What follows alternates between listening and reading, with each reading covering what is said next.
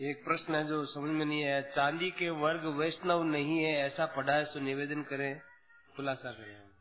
मानो चांदी के वर्ग है वैष्णव नहीं लगाते होंगे। वर्ग थोड़े बनते हैं वो चमड़े में बनते हैं। इस वास्ते ज़्यादा शुद्धि रखने वाले नहीं लगाते। वर्ग क्या है? वर्ग। ये वर्ग लिख रखा था। वर्ग?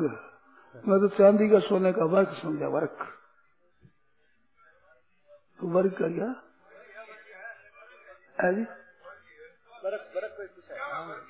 वर्ग है? तो वर्ग देखो। वर्ग लिखा हुआ ये चमड़ा है ना ये चमड़े के बीच में थोड़ा सा सोना रख करके पीट करके पीटते हैं खूब। ये पीटने पीटने वर्ग बनता है। तू जानता है? सुना रहे बताइए कैसी बात करे? वो बैठे बैठे बहुत पतला हो जाता है बोलो जानते होगा आप लोग कोई? जानते हो नहीं?